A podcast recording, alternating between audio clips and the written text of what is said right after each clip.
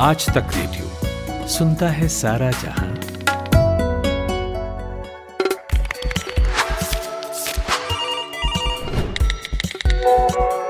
Fact check नमस्कार मैं हूँ Balakrishna editor fact check India Today group Hathras की घटना जब से हुई है उसके बाद से सोशल मीडिया पर यूपी की पुलिस निशाने पर है लोगों के।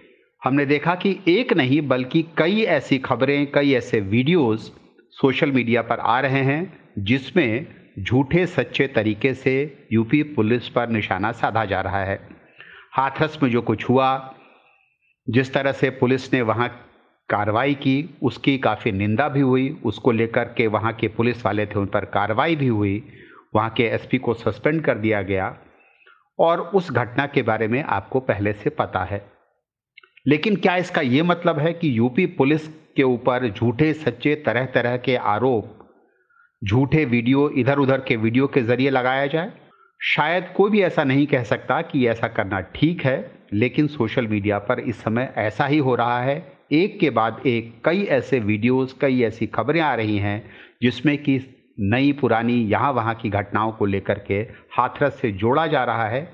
और इसका मकसद चाहे जो भी हो, लेकिन इससे लोगों के मन में भ्रम ज़रूर फैल रहा है।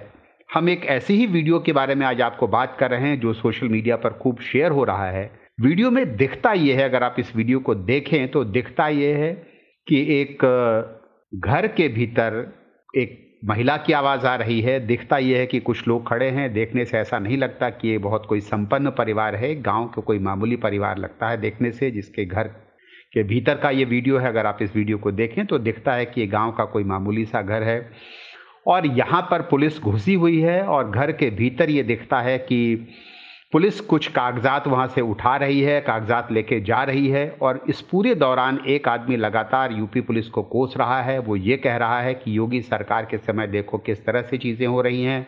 वो ये कह रहा है कि योगी सरकार के समय पुलिस अत्याचार कर रही है, वीडियो बन रहा है। देखने से साफ़ है कि पुलिस वालों को भी ये पता है कि उनका वीडियो बनाया जा रहा है, क्योंकि जो व्यक्ति वीडियो बना रहा है, लगातार इस बात को कह रहा है। और उसके बाद वो कुछ कागजात लेते हैं वहाँ से और चले जाते हैं। आसपास और लोग भी खड़े दिख रहे हैं। गाँव जैसा एक दृश्य आपको दिखता है इस वीडियो में।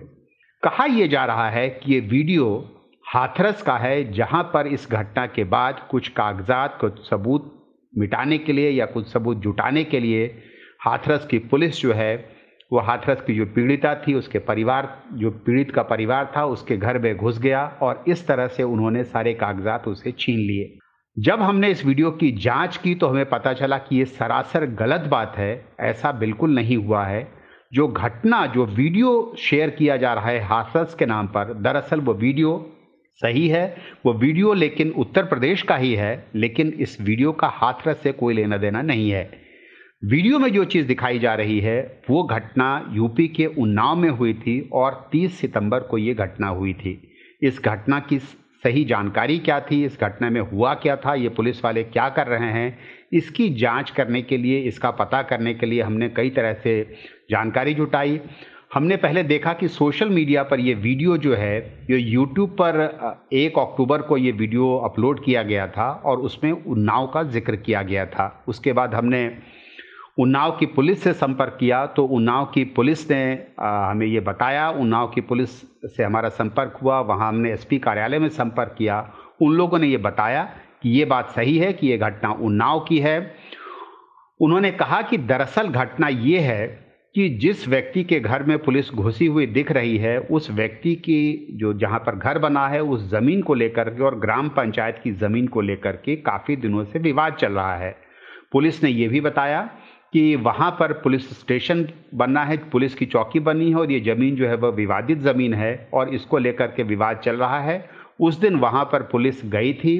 उन्होंने ये भी बताया कि जो महिला दिख रही है, इस वीडियो में अगर आप इस वीडियो को देखें, एक महिला दिख रही है जो कि पुलिस वालों उस, जब उसके घर में घुस के कागजात वहाँ से निकालने की कोशिश कर रहे हैं तो एक महिला दिखती है वीडियो में। पुलिस ने हमें ये भी बताया कि उस महिला का नाम सुंदरा है और पुलिस ने उन्नाव के एसपी आनंद कुलकर्णी के ऑफ़िस में हमने संपर्क किया। उन्होंने बताया कि ये ज़मीन का विवाद का एक मामला है और पुलिस वाले वहाँ ज़रूर गए थे और पुलिस वालों ने वहाँ पर जाकर उसके ज़मीन के बारे में कुछ कागजात लिए थे। उन्होंने कहा कि इसके लेकर के मामला चल रहा है। ये मामला काफ़ी समय से, ये विवाद काफ़ी समय से चल रहा है और वहाँ वो कुछ कागजात लेने गए थे क्योंकि यहाँ पर पुलिस की चौकी बननी है।